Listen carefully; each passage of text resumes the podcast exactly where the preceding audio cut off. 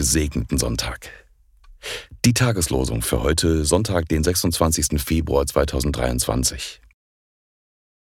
Der Herr wird deinen Fuß vor der Falle bewahren. Sprüche 3, Vers 26. Jesus betet für seine Jünger. Ich bete nicht, dass du sie aus der Welt nimmst, sondern dass du sie bewahrst vor dem Bösen. Johannes 17, Vers 15. Am heutigen ersten Sonntag der Passionszeit lesen wir, Dazu ist erschienen der Sohn Gottes, dass er die Werke des Teufels zerstöre. 1. Johannes 3, Vers 8. Die Losungen werden herausgegeben von der Evangelischen Brüderunität Herrnhuter Brüdergemeinde.